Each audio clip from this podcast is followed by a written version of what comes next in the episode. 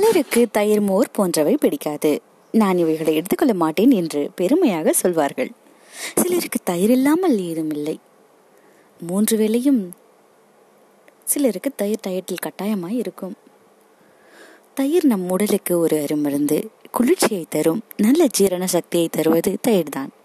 பால் சாப்பிட்டால் ஒரு மணி நேரம் கழித்து முப்பத்தி ரெண்டு உப்பால் தான் ஜீரணமாயிருக்கும். ஆனால் தயிர் சாப்பிட்ட ஒரு மணி நேரத்தில் தொண்ணூத்தி ஒரு சதவீதம் உடனே ஜீரணப்பட்டிருக்கும்.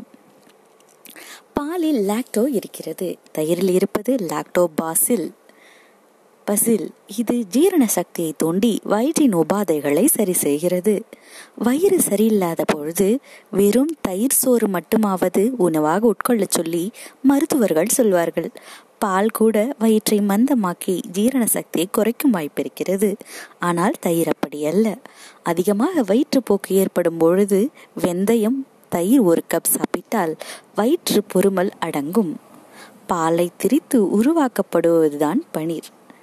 பனீரை தனியாக எடுத்த பிறகும் இருக்கும் புரத சத்து சத்து மிக்கதாகவும் வாந்தியை நிறுத்த உதவுவதாகவும் இருக்கிறது.